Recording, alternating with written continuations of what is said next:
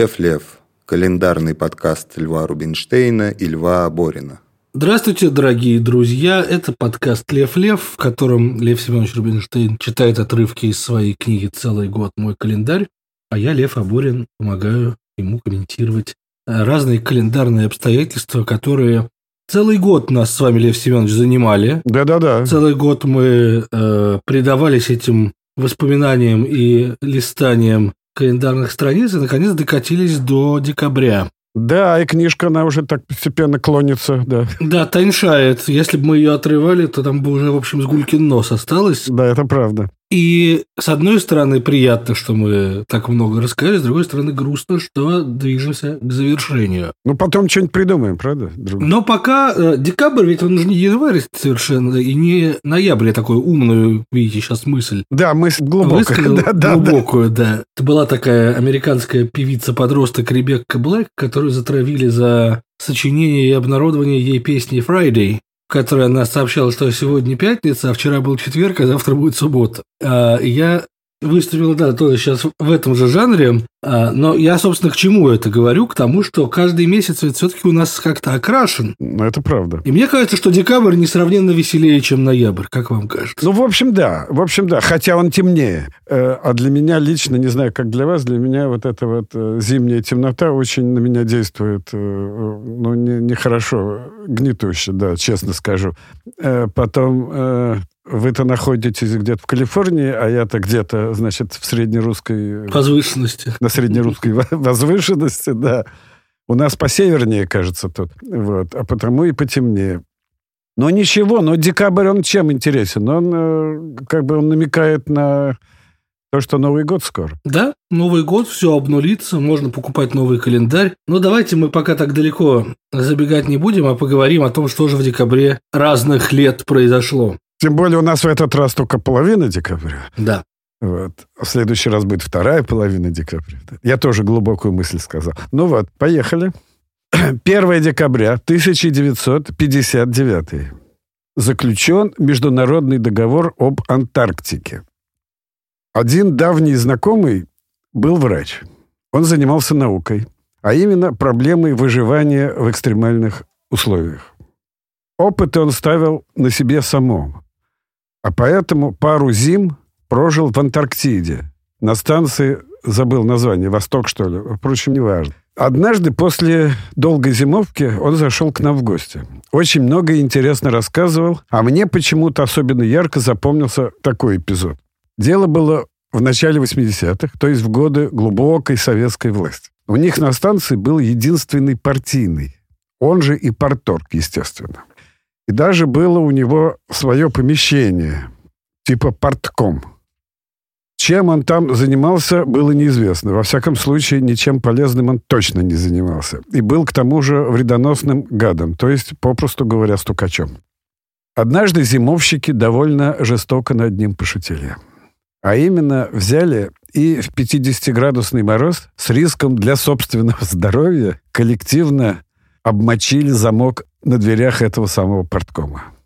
Этот мощный лед намертво сковал вход в заветное помещение. Потом они издалека наблюдали, как этот пламенный коммунист со злобным выражением лица бегал туда-сюда с горячим чайником, который, кстати, вполне тоже успевал остыть, пока его тащили от кухни до парткома. Хоть был он человек и зловредный, у него все же хватило благоразумия не давать этому делу ход, не раздувать политическое дело и вообще не смешить людей. К тому же он интуитивно понимал, что времена наступают уже, в кавычках, последние. Да, вот такая смешная история. Этот же самый человек, который рассказал эту историю, он же рассказывал, что их, вот всю их эту команду, которые там зимовали, значит, потом как бы поощрили круизом. Значит, они обратно возвращались на каком-то корабле, через всю, значит, Южную Америку, побывали, значит, где-то там в этом, значит, вожделенном Рио-де-Жанейро и так далее. Вот они, значит, обратно плыли с большим комфортом. Вот. И сильно меняли климатические пояса, да? Да-да-да, что тогда для советского человека, конечно, было нетривиально. Ну, потому что, ну, на самом деле, трудно уехать из СССР куда-то дальше, чем Антарктиду. Да-да-да. Так что в этом смысле им, конечно, может, и повезло. Станция «Восток» находится недалеко от Южного полюса. А этот самый парень Извините, Лев, я просто... Сам он родом был откуда-то из Таджикистана, из Душанбе, что ли, где-то он детство и юность провел, наоборот, в очень таких теплых...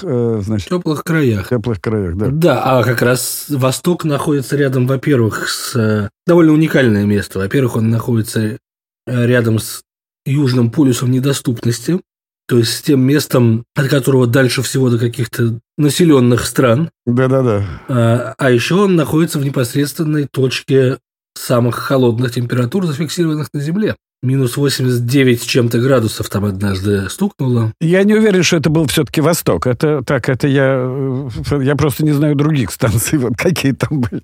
Но мне запомнилось, что это был Восток. Ну да, где они вот так по-пионерски, скажем так, поступили. Там еще какая-то станция какая? Мир, что ли, нет? Или там нет? Мирные есть еще станция. Вот, да.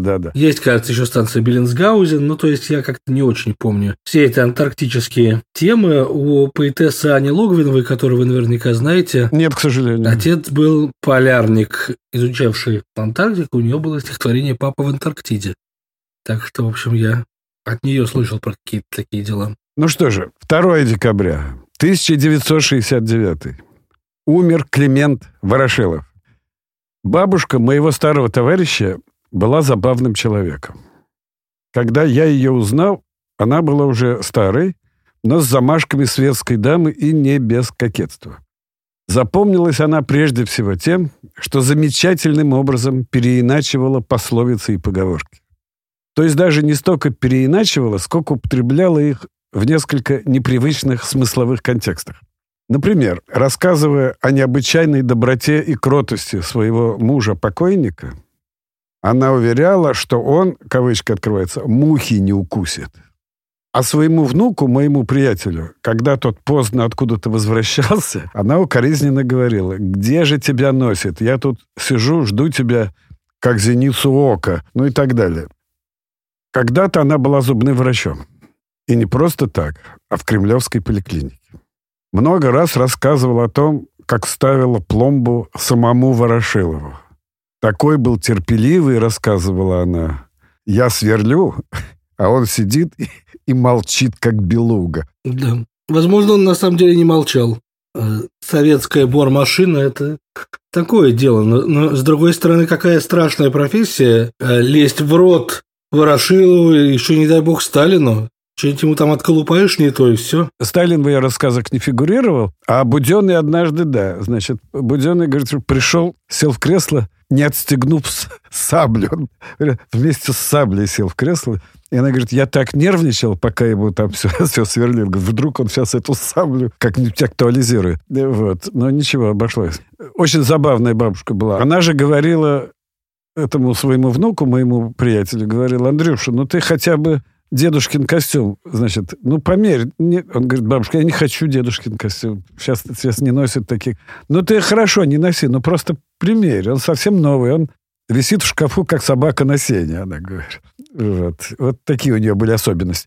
Я вспомнил тут стихотворение Льва Квитка в переводе Маршака про Ворошилова, которое вы наверняка помните. Нет. И оно сейчас звучит со страшной актуальностью, а тем временем это 1938 года текст. Послушайте. «Климу Ворошилову письмо я написал. Товарищ Ворошилов, народный комиссар. В Красную армию нынешний год, в Красную армию брат мой идет. Товарищ Ворошилов, ты верно будешь рад, когда к тебе на службу придет мой старший брат. Нарком Ворошилов, ему ты доверяй. Умрет она, не пустит врага в советский край. Слышал я, фашисты задумали войну, хотят они разграбить советскую страну. Товарищ Ворошилов, когда начнется бой, пускай назначат брата в отряд передовой. Товарищ Ворошилов, а если на войне погибнет брат мой милый, пиши скорее мне. Нарком Ворошилов, я быстро подрасту и встану вместо брата с винтовкой на посту». Да-да, что-то напоминаю. Веет чем-то таким, да? Да. И в сочетании с 1938 годом, с судьбой несчастного поэта Квитка, а он когда убитого в 1952-м, уже 1952-м. То есть он тоже по делу еврейского антифашистского комитета. Мне из Квитка помнится, только не помню, в чем переводе, наверное, в том же... Про эту самую Анну Ивановну, которая «Наш отряд хочет видеть поросят». Да, но это уже Барто, если я не ошибаюсь. Может быть, Барто, да. Но это Квитка. Не помню, надо проверить. Квитка. И мне казалось странным, что вроде как бы еврейский поэт все-таки... И вообще, судя по всему, и дети эти еврейские, хотя не обязательно. Но вот почему-то именно таких некошерных животных они хотят видеть. Ну, всякое бывало. 3 декабря 1872. На обломке одной из табличек с отрывком из шумерского эпоса обнаружено начало легенды о всемирном потопе. Мой друг поехал однажды отдыхать в Абхазию, какое-то небольшое село. Он снял комнатку у старого крестьянина. И все было бы хорошо, но со второго же дня зарядили сплошные дожди. День, 2, 3, 5, 7, а время идет, а другу хочется гулять и загорать. Плохо, в общем, не повезло. На 7-й день дождей хозяин сказал: «Завтра дождь кончится». «Откуда вы знаете?» — спросил мой друг. «А ты посмотри», — сказал старик, — «видишь этот ручей?» «Ну, вижу, и что». «А если дождь еще день будет идти, то ручей из берегов выйдет и мой сад затопит. Разве Бог такое допустит?» На следующий день дождь действительно закончился.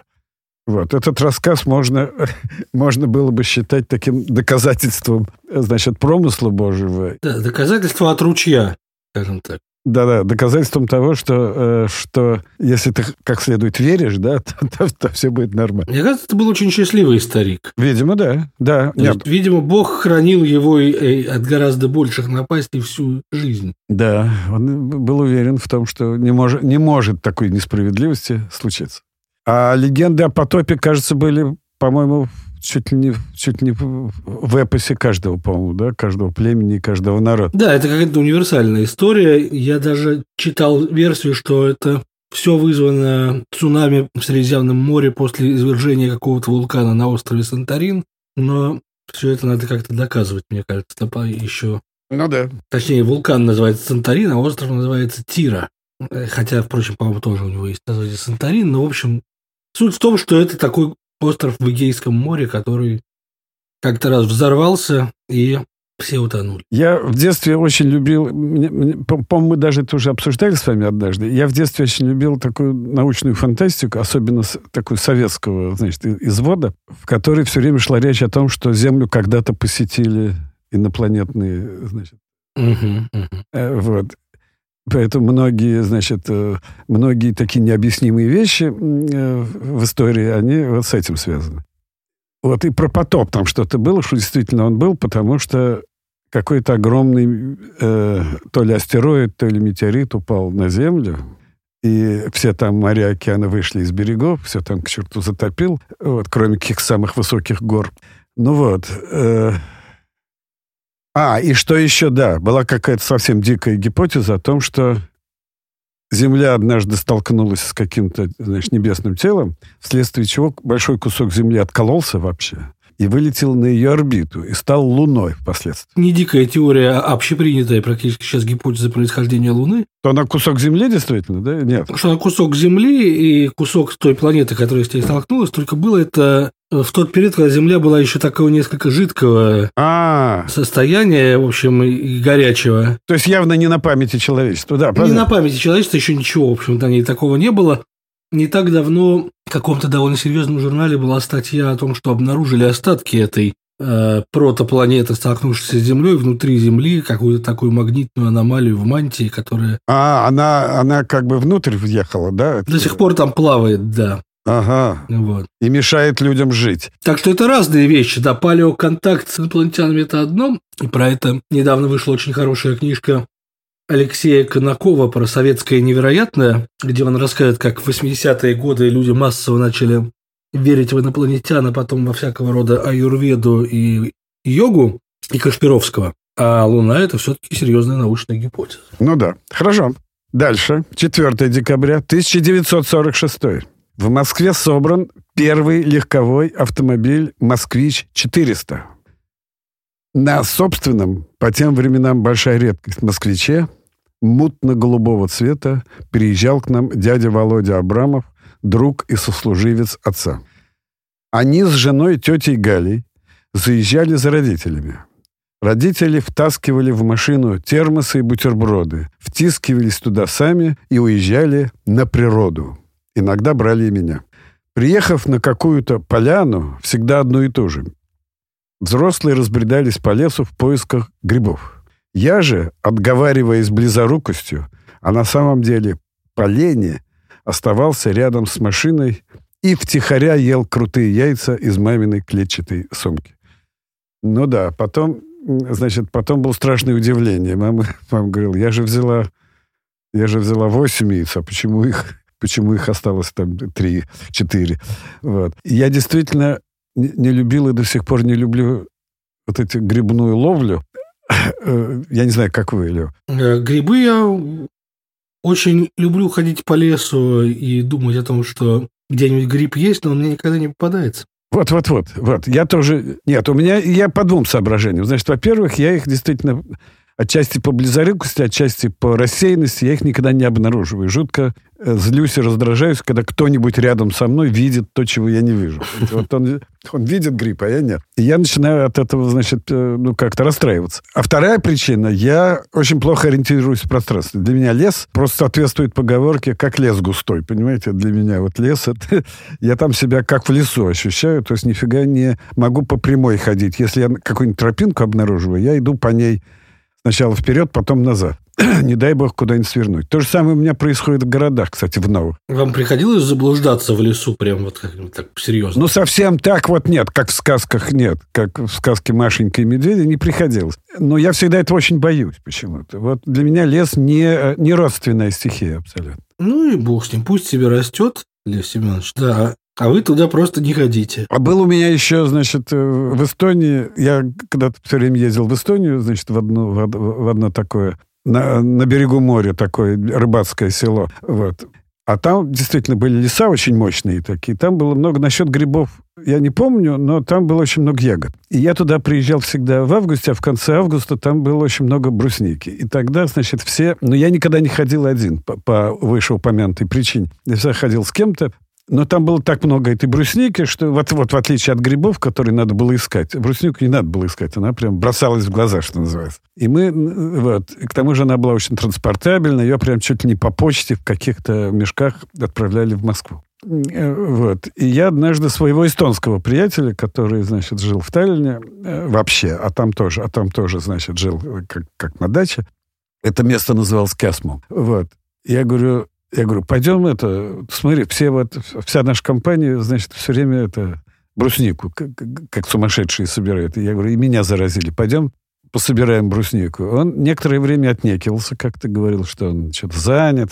А потом он признался, говорит, да пойми, я ее не вижу, я дальтоник. Я, значит, среди зеленой листвы этих красных ягод я абсолютно не различаю. Вот. Ну, я ему посочувствовал. Вот. Но интересно, что этот дальтоник увлекался... он был любитель, правда, увлекался живописью. Он все время писал какие-то пейзажи акварелью. Но был при этом дальтоником. Поэтому они у него получались очень странные, поэтому интересные эти пейзажи. Дальше идем. Да. 5 декабря 1924. В старинном русском селе Палех созданы палехские художественные мастерские. У нас дома была такая шкатулка. Из папье-маше, кажется. Она была покрыта черным лаком, а крышка была основательно облупленной, с трудно распознаваемой картинкой. На картинке, насколько можно было судить, когда-то был изображен сельский праздник с гармонистом в центре композиции. Впрочем, фигура гармониста там лишь угадывалась, потому что была видна только гармонь. Но не сама же она висела в воздухе, да еще и лихо раздувала собственные мехи. Так что гармонист, конечно, был. Просто он в буквальном смысле сплыл, потому что старший брат, играя с этой шкатулкой, оставил ее однажды во дворе, а ночью прошел сильный дождь. Вот и не стало гармониста. Лес рубят, щепки летят. Да, помню эту шкатулочку. А вы помните этот палех какой-нибудь вообще? Да, но я не знал, что они из папье-маше. Мне казалось, что они все-таки деревянные какие-то. Нет, они были разные. Но вот у нас была из папье-маше. Есть какое-то вот такое количество этих русских промыслов, про которые хорошо бы написать какую-нибудь серию абсурдистских текстов. Там Палех. Павловские, посадские. Платки. Дымковские какие-то. Хохлома. Хохлома. Да. Дымковские какие-то игрушки. Какое-то литье было. Я забыл, какое. Каслинское литье. Вот. Гжельские, собственно говоря, разные тоже керамические дела. Ой, Гжель. У меня, Лева, свои есть. Как бы свои счеты, что называется. Я однажды... В чем они? Расскажите, давайте чуть-чуть. Сейчас расскажу. Значит, одна моя родственница, я помню, значит, много лет собирала эту самую Гжель. Это было мне типа коллекцию собирала. Мне никогда Гжель не казалась чем-то особенно интересным, но вот она почему-то ее собирала. Чайнички, чашечки, блюдечки, какие-то вазочки. Куча у нее этой Гжели была. Потом она эмигрировала в Америку, эта женщина. И каким-то образом, узнав, что я собираюсь куда-то там в их края, значит, позвонила мне и слезно попросила привезти ей, как она сказала, чемоданчик с Гжелью, значит, который она с собой не взяла. Оставила дома, говорит, тебя подвезут, куда скажешь. Там какой-то племянник привезет, подвезет. Но я никак не мог отговориться. И взял я. Это был действительно небольшой чемоданчик, но чудовищно тяжелый, конечно, потому что это, значит, он был напихан этим фарфором, фаянсом каким-то. И я, проклиная все, значит, притащил этот чемодан в аэропорт. Конечно, по идее, поскольку там были хрупкие вещи, надо было этот чемодан везти в ручной кладь. Но мне строго сказали, что нельзя, что он большой и тяжелый. Нет, надо его сдать. Я и сдал.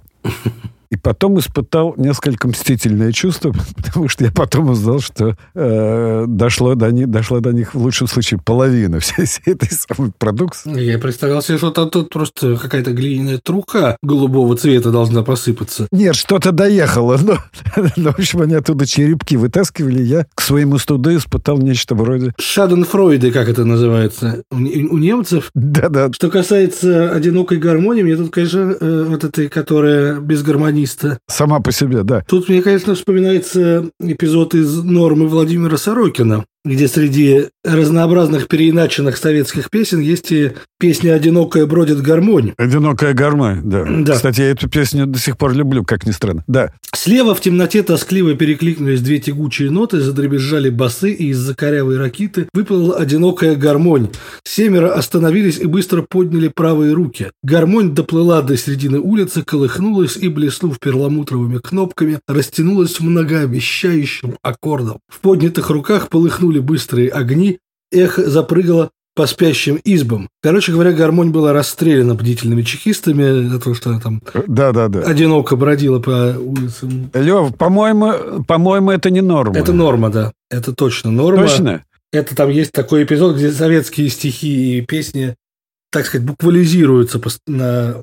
Нет, этот цикл рассказов я помню, но он был раньше «Нормы». Да, но он, поскольку Сорокин как-то утилизировал ранее написанное, он наверное, туда встал. Я просто давно не перечитывал. Я вот с этими рассказами, собственно, с Володей и познакомился. Вот когда он... Это его, по-моему, такие первые были, условно, концептуалистский опыт. Идем дальше? Да. 6 декабря 1917. В канадском порту Галифакс столкнулись норвежский грузовой пароход «Имо», не знаю, где ударение, и французское грузовое судно «Монблан». Будучи примерно пятиклассником, я, как обычно, летел куда-то по коридору. И с нечеловеческой силой столкнулся с англичанкой Анной Павловной по прозвищу «Половник», которая тоже куда-то стремительно неслась. Причем прямо навстречу мне. Мы так лихо столкнулись, что мало того, что из ее рук выскочил и раскрылся посредине классный журнал, но и сама она грохнулась на пол во весь рост. А она была довольно крупная, толстая и вообще тяжелая. А я, я и сейчас не слишком массивен, мягко говоря, а в 5-м-то классе. Но я почему-то не упал. Упала она. И было потом всякое разбирательство, и всякие вызовы родителей в школу. Да что об этом рассказывать? Кто же этого не знает? Ужасно неприятно. Впрочем, менее неприятно, чем настоящие столкновения пароходов в порту Галифакс. Да. Потому что вы не упоминаете, Лев Семенович, что французское грузовое судно «Монблан» было до краев гружено взрывчаткой. Ой-ой-ой. И последовал самый мощный взрыв до термоядерной эпохи. Нифига. Я об этом не упоминаю, потому что я этого не знал. Вот сейчас от вас узнал это. Погибло 2000 человек. Там был героический человек, который спас еще несколько сотен человек ценой собственной жизни, предупредив, что идет, что будет столкновение, и сам оставшись на посту. Но самое любопытное, что норвежский пароход «Имо» вышвырнуло куда-то на берег, и его после этого отремонтировали. Еще несколько лет он прекрасно проходил по морям, пока не затонул при каких-то менее драматических обстоятельствах. То есть умер, можно сказать, своей смертью. Да, понятно. Нет, если утонул, тоже не совсем своей. Да, но... да, слушайте, не знал, Лев, спасибо. Хорошая история. То есть хорошая в каком смысле? Ну, в смысле познаватель. Да. 7 декабря 1944. Подписана Конвенция о международной гражданской авиации. Все детство мне снились авиаполеты. Во всех подробностях. А реально сел я впервые в самолет достаточно взрослым. Мне было уже что-то около 30. Ну, просто так получилось. Так вот, когда я во Внукове впервые залез в самолет, и самолет начал взлетать, я с нетерпением стал ожидать невиданных новых ощущений. Но их не было. Все это мне уже снилось. Причем много-много раз. Да, вот такая странная история. Я никакой новизны... А я очень вожделенно ждал. Ну, как самолет, он взлетает, я буду лететь в небе, смотреть там вниз. Вот. Ничего интересного, да? Абсолютно. При том, что я, в детстве много раз бывал с мамой на юге, в Севастополе, где жил ее брат, мой дядя. И там время от времени приходилось на каких-то катерочках, куда-то отправляться на какой-нибудь пригородный пляж. У меня была отчетливая морская... при малейшей этой самой качке у меня начиналось вот это все. И я боялся, что у меня будет такое же в самолете. Даже этого в самолете у меня не было. Ну, это скучная история просто-напросто. Абсолютно, да. Я даже вертел в руках этот пресловутый пакет, который там, давали для этого дела. Но он не пригодился. Мое детство прошло рядом с Жуковским, где конечно. Каждые 2 года было аэрошоу под названием «Макс». Несколько раз меня туда водили. Я там прыгал по колесам всех этих гигантских самолетов, которые туда слетались. Да-да-да. Видел разные фигуры высшего пилотажа. Но всех, кто там живет рядом с Жуковским, есть возможность не покупать билет на «Макс», потому что все эти фигуры пилотажа происходят прямо у тебя над головой, когда самолеты там взлетают, разворачиваются и так далее. Это все каждые 2 года летом приходилось наблюдать. Да, но рядом с вами же и Быкова тоже было. Да, и Быкова, из которого я даже летал. Успели, да? Успели? Ага. Один раз летал в Сочи и, соответственно, назад туда же возвращался. Всегда приятно иметь какую-то редкую ачивку. Полет из Быкова – это редкая ачивка. Нет, и приятно иметь аэропорт рядом с домом, да, еще к тому же. Хорошо. 8 декабря 1980 совершено покушение на Джона Леннона, одного из легендарных The Beatles. Я всегда любил носить круглые очки. Такая форма очков мне казалась безупречно правильной. Ну, кажется, кстати, и теперь я и сейчас ношу круглые очки. В 80-е годы про такие очки говорили, как у Леннона. В наши дни говорят, как у Гарри Поттера. Совсем другая эпоха. Да, хотя оба британцы. Оба британцы. Что касается круглых очков, то я помню времена, когда как только они и были. Вот у меня долго где-то хранились бабушкины кругленькие очечки с такими... душками, которые за ухо заворачивались. Помните такие очки? Их носили действительно пожилые. Видел их изображение, но дела с ними никогда вживую не имел. Ну, почти все люди в очках тех поколений, да? Вот если вспомнить их иконографии, да, они все... Да, Заболоцкий и Шостакович все в таких очках. Прокофьев, да, все были в таких очках. Кстати сказать, Леннон в день, когда его убили, был в других очках. Овальной, скорее, формы. Может, не за это же, Лев, не за это же его убили. Нет, конечно, не за измену очкам, но дальше была жуткая история, потому что его вдова Йоко Оно выпустила свой уже сольный альбом, на обложке которого была фотография окровавленных действительных очков Джона Леннона, которые были на нем в день убийства. Ой-ой-ой. Действительно, с кровью, и довольно жуткая обложка. Убийца попал в голову, да, может быть, даже... Нет, в голову он не попал, но как-то там очки были в крови. Ну, они упали в лужу крови, конечно. Невероятно. Да, в любом случае. Да. Ужас. 9 декабря 1842 родился Петр Кропоткин, русский анархист, географ, историк. Однажды, примерно в середине 70-х годов, выйдя из метро Кропоткинская, я увидел перед собой какой-то монумент. Понятно, что это был памятник. А кому памятник, было непонятно, потому что он был замотан в белый саван. Кому же это памятник-то поставили, гадал я. Неужели Кропоткину? Если так, то хоть увижу, как он выглядел. А то ведь никогда не видел. Через несколько дней памятник открыли. Нет, там оказался никакой не Кропоткин. Обычный Энгельс. Ерунда. Он и теперь там стоит. Что касается Кропоткина, я действительно до поры до времени не знал, как он выглядит, пока не оказался в каком-то... Я уже забыл, по какому поводу. То ли я кого-то навестил из знакомых. Я попал в какое-то музыкальное училище в Москве. Я забыл, какое. Почему-то там в коридоре среди портретов композиторов почему-то висел незнакомый мне какой-то портрет. Мне сказали, что это Кропоткин. Как его портрет оказался в музыкальном училище, я до сих пор недоумеваю. И это мой знакомый, который заканчивал это училище. Я его тоже спросил, он говорит, не знаю, вот так вот. Все привыкли, висит тут Кропоткин. Почему бы и нет? Да, Кропоткин все-таки был хороший ученый, помимо всего прочего. Почему в музыкальном училище? Потому что в музыкальном училище тоже иногда нужна анархия, может быть, в этом. Или да-да-да, скорее всего. Вот. Причем, я бы еще понял, если бы училище было где-нибудь, допустим, рядом с метро Кропоткинской или на одноименной улице, которая теперь называется Причистенка. Он вовремя, кажется, умер, этот Кропоткин. Поэтому его имя стало все-таки таким уважаемым в советском пантеоне. Да? Он был какой-то уважаемой фигурой, потому что вовремя покинул этот мир. Он не стал эмигрантом. Он умер в 21 году, причем в самом его начале. Ну, вот я говорю, он не успел стать врагом народа и не стал эмигрантом. Он, скорее всего, не дожил бы до этого, потому что он родился в 1842 и умер уже весьма в почтенном возрасте. Но эмигрантом мог бы стать все-таки. Наверное, мог бы стать, да. Да. Он бы нашел там себя, потому что все-таки он был ученый с мировым именем, помимо всего прочего. В общем, да. Хорошо. 10 декабря 1901 состоялась первая церемония вручения Нобелевских премий.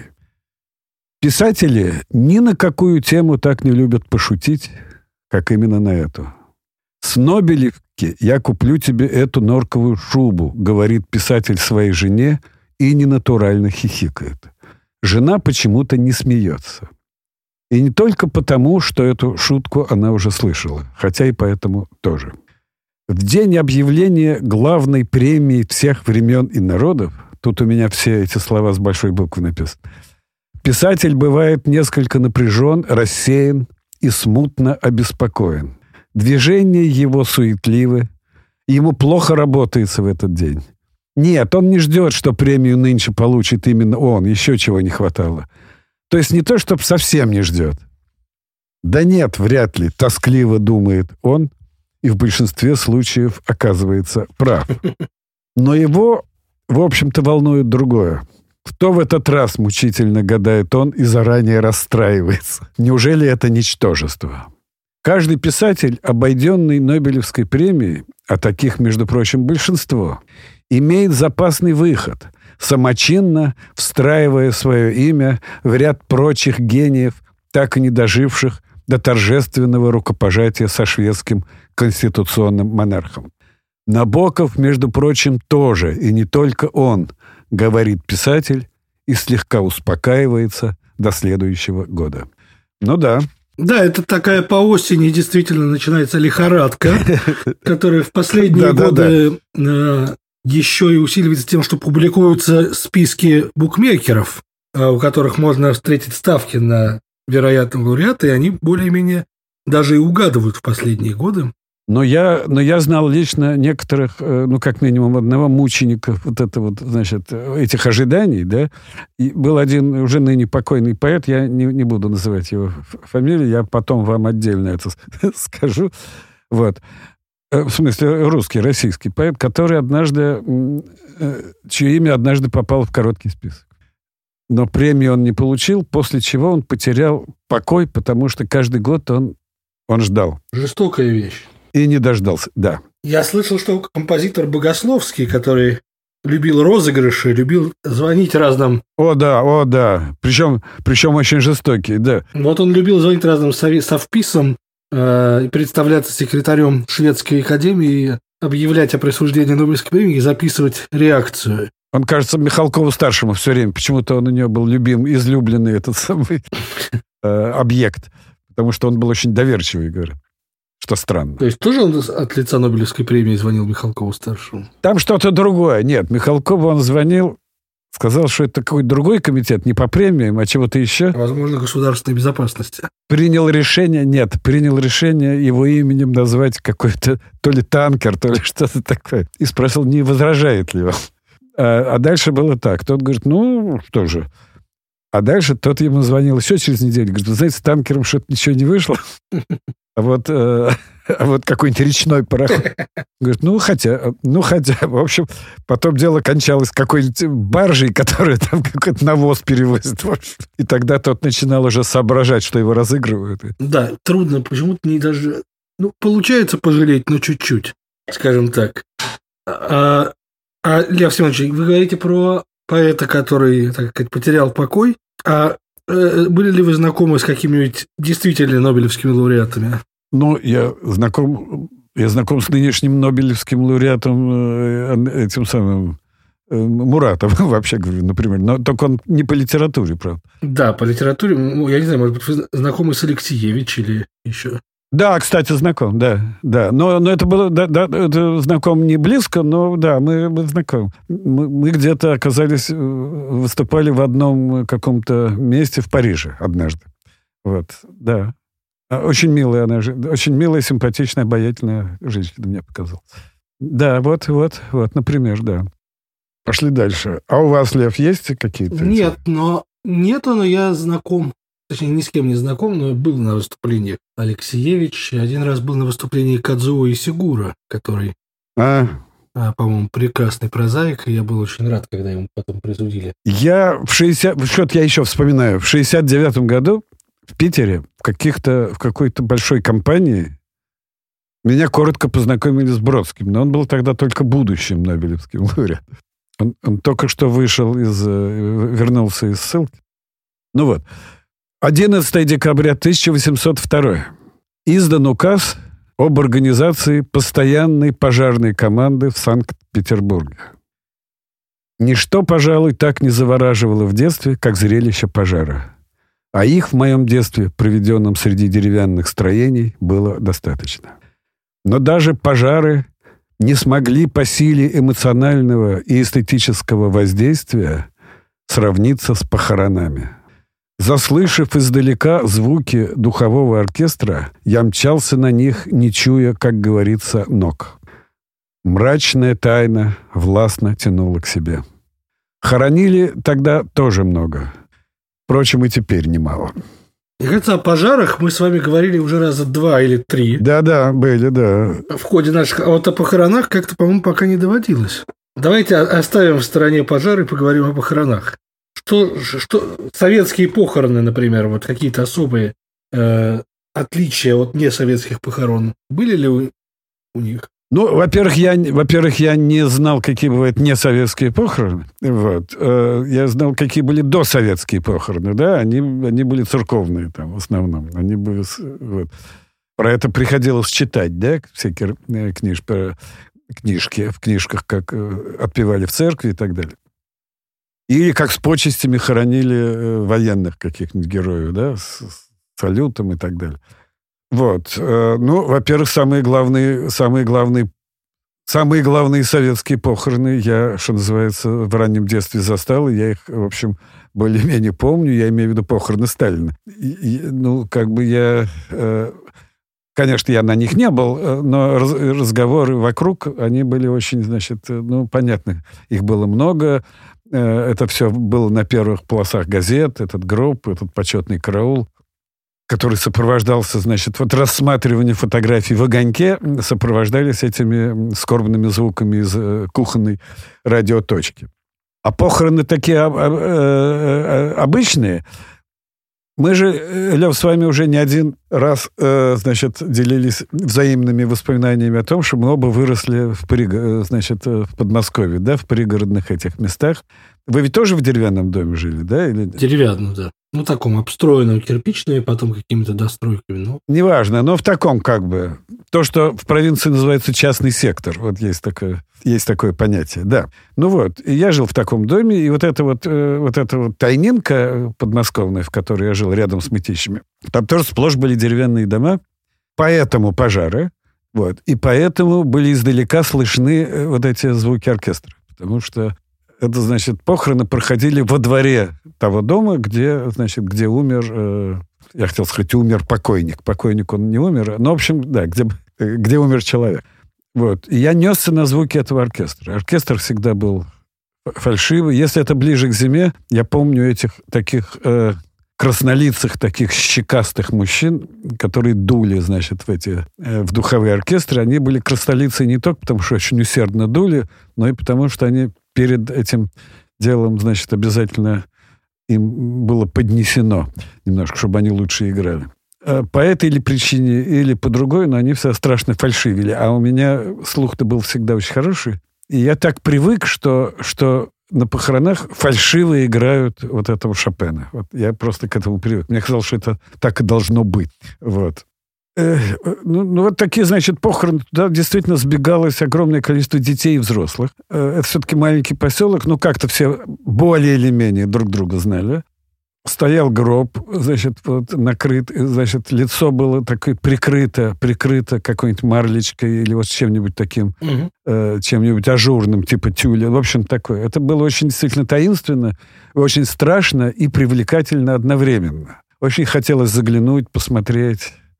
Какая-нибудь убивалась там какая-нибудь вдова, вот эти все эти рыдания. Поминки потом наверняка же. Да, еще. Да, но туда детей уже не допускали. А вот эти рыдания, всхлипывания, поминки, конечно, которые потом кончались совершенно не одинокой гармонью. Чаще всего, знаешь, потом все это кончалось каким-то весельем. И вновь, конечно, вспоминается Сорокин и рассказ «Поминальное слово». Да. То есть довольно много Сорокин вообще так описал сфер советской и уже далеко постсоветской жизни, цитировать можно, наверное, по любому поводу. Ну вот жанр поминок, он действительно странный, двусмысленный, но мне он никогда не казался настолько нелепым, как, например, жанр свадьбы. Свадьба мне казалась абсолютно, и до сих пор, абсолютно чем-то, не то что постыдным, но чем-то ужасно нелепым, все время чем-то таким, все время хочешь, чтобы это скорее закончилось как-то. Конечно, заставляет прилюдно целоваться, например. Начнем хотя бы с этого. Это тоже, да. Но даже если это не твоя свадьба, все равно что-то в этом есть, какая-то лажа во всем этом. Наверное, в венчании нет. Но я ни разу, так получилось, я ни разу не присутствовал на венчании. При хупе я тоже, кстати, не участвовал. Мне кажется, надо напроситься на какое-нибудь венчание чисто ради писательского опыта. Вот. Я знаю очень много всяких романсов жестоких городских романсов, где описывается вот венчание, особенно когда неравный брак или вот это съезжались к церкви кареты, там пышная свадьба была, помните так? Все гости нарядно одеты, невеста всех краше была. Или у Вертинского вот этой священника бросила. Правда, там не о свадьбе речь шла, а как раз об отпевании. Там как раз о похоронах. О похоронах, но кинула в священника, кинула обручальным кольцом, если вы помните. Пошли дальше, Лева. Мы уже подходим к середине декабря постепенно. 13 декабря 1742. Указом Елизаветы Петровны предписано немедленно выслать евреев за границу и впредь их ни под каким предлогом в Россию не впускать. Мой комментарий совсем короткий. Ну и в этот раз, как и во все прочие, с этим делом ничего не получилось. Как легко заметить, написал я. Да, кстати, я не помню, а что такого, почему Елизавета Петровна так ополчилась против евреев? А чем они ей насолили? Это, по-моему, она сказала, что... Ей сказали, что как бы это торговый народ, и много выгод будет. Она сказала, что никаких выгод от нехристи не желает иметь. Что-то. А то есть чисто конфессиональный спор. Да. Вот. Хотя тоже мы знаем, что есть места, не только традиционный там, ну, была когда-то черта оседлость, но мы знаем, и вне черты оседлости были какие-то анклавы такие, в том числе, и, кстати, и под Москву, но и в Москве мы знаем из истории, что в Москве были еврейские места. Например, Зарядье, да, вы знали об этом, конечно. Откуда потом тоже выгнали, но уже при Александре Третьем уже. При Александре Третьем, потому что в Москве были еврейские какие-то, значит, анклавы небольшие. Вот, всех выгнали. Был где-то в центре жили, еще где Марьина Роща была, между прочим, но уже позже считалось еврейским местом. Сложная история отношений семейства Романовых с евреями. Сложно, да. Непростые отношения, прям скажешь. Непростые. 14 декабря 1947. Принято постановление Совета министров СССР и ЦК ВКПБ о проведении денежной реформы и отмене карточек на продовольственные и промышленные товары. Про этот день моя мама рассказывала неоднократно. Я уже был. Мне было 10 месяцев. Я родился еще при карточках. А в этот день, рассказывала мама, она пошла в Елисеевский гастроном, купила там французскую булку и 100 граммов ветчины и даже не сумела донести это до дома. Она села на заснеженную скамейку на Тверском бульваре и съела все это в один присест. И запомнила на всю оставшуюся жизнь. А эти деньги я хорошо помню. Крупные купюры я видел крайне редко, только когда отец из рук в руки отдавал маме зарплату. Помню лишь, что они были довольно большого формата. Для того, чтобы положить в бумажник, их надо было сложить вдвое. А более мелкие – рубли, трешки и пятерки – были вертикальными. Недавно я обнаружил такую пятерку между страницами какого-то тома энциклопедии. Мороженое тогда стоило примерно 1,5 рубля. А в телефон-автомат совали 15-копеечную монету. Стакан газировки с сиропом стоил 35 копеек. А без сиропа – пятак. Спички – тоже пятак. После 1961 года все, что стоило, это я уже от себя добавляю, все, что стоило пятак, стоило копейку как раз. И коробок спичек – и стакан газировки без сиропа, а 15-копеечная монета, значит, в качестве монеты для телефонного автомата сменилась пресловутой двушкой. Эта двушка была, которая в некоторых случаях была дороже там рубля, потому что когда среди ночи тебе надо было срочно позвонить там или что-то. Можно было обменять рубль на двушку? Теоретически, да. Да, вот были какие-то монеты, которые фактически стоили дороже своего номинала, потому что вход в метро стоил пятак, да. Но он был как бы... В этой функции он был дороже, чем пятак. Потому что... Никаких автоматов по размену не было, надо полагать. Потом появились. Уже они в 70-е годы вроде появились, да. Но вначале, да, их какие-то были... Ну, я помню еще, когда в метро до пятаков, когда в метро пускали по бумажному такому билетику, когда при входе стояли тетки и надрывали тебе вот этот билетик. Я представляю, что у них с руками по ночам. Там, представляете, вот за целый день, сколько она руками отрывала этих билетиков. Самое страшное, если ей это и снится потом. Конечно, скорее всего, так и было. Да? Или руки сами себе, значит, во сне дергались, наверное, и что-нибудь отрывали. Ну и, наконец, 15 число, 15 декабря 1945. Умер Гленн Миллер, американский музыкант, руководитель свингового оркестра, носящего его имя. В середине 50-х старший брат и его приятели распевали из серенады «Солнечной долины». «Папа рыжий, мама рыжий, рыжий я и сам. Вся семья моя покрыта рыжим волосам. Только у сестренки». А вот что было у сестренки, я не запомнил. Кажется, что-то неприличное. Вот. Но и то, что я запомнил, все равно смешно. Лев Семенович, вы же понимаете, что я не мог не узнать, что было у сестренки. Я готов раскрыть вам эту тайну, если вам интересно. Или вы предпочитаете... Раз, два, три, четыре, да? Или вы предпочитаете не знать, что там у нее было? Ну, Лев, если скажите, ну что же... Ну... Только у сестрички черные косички, потому что наш сосед армян. Да? Вот так вот. Нет, я знал более скабрезный вариант. Но неважно. Только у сестренки, а дальше рифма была другая. Но сосед-то тот же самый? Нет, никакого соседа. Только у сестренки ТТТ на ее, значит, одном месте. Раз, два, три, четыре рыжих волоска. Все. То есть это какой-то фольклор, который, так сказать, претерпевает самые разные... Да, но эта мелодия была... вот эта, но это знаменитая читануга, да? Это читануга чуча. Па-ба-да-бам, па-да-ба-да-ба-да-ба-да-бам, пам-па-ба-да-бам, пам-ба-ба-да-бам. А дальше вот это папа рыжий, мама, вот это все, да. Это была сверхпопулярная мелодия, конечно.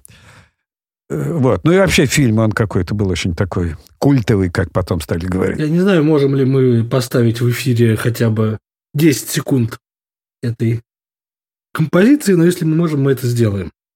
Да, может быть, и не надо, действительно. Зачем нам оркестр Глена Миллера, Лев Семенович? Когда есть вы. И я серьезно. Вот. Давайте мы тогда на этом сейчас прервемся, дорогие слушатели. В следующий раз мы встретимся с вами, чтобы обсудить последние недели декабря. Последние 2 недели года, да. Да, также насыщенные самыми разными событиями. А пока что до новых выпусков. Это был подкаст «Лев-Лев», в котором мы с Львом Семеновичем Рубинштейном обсуждаем события из его книги «Целый год. Мой календарь», выпущенный новым литературным обозрением.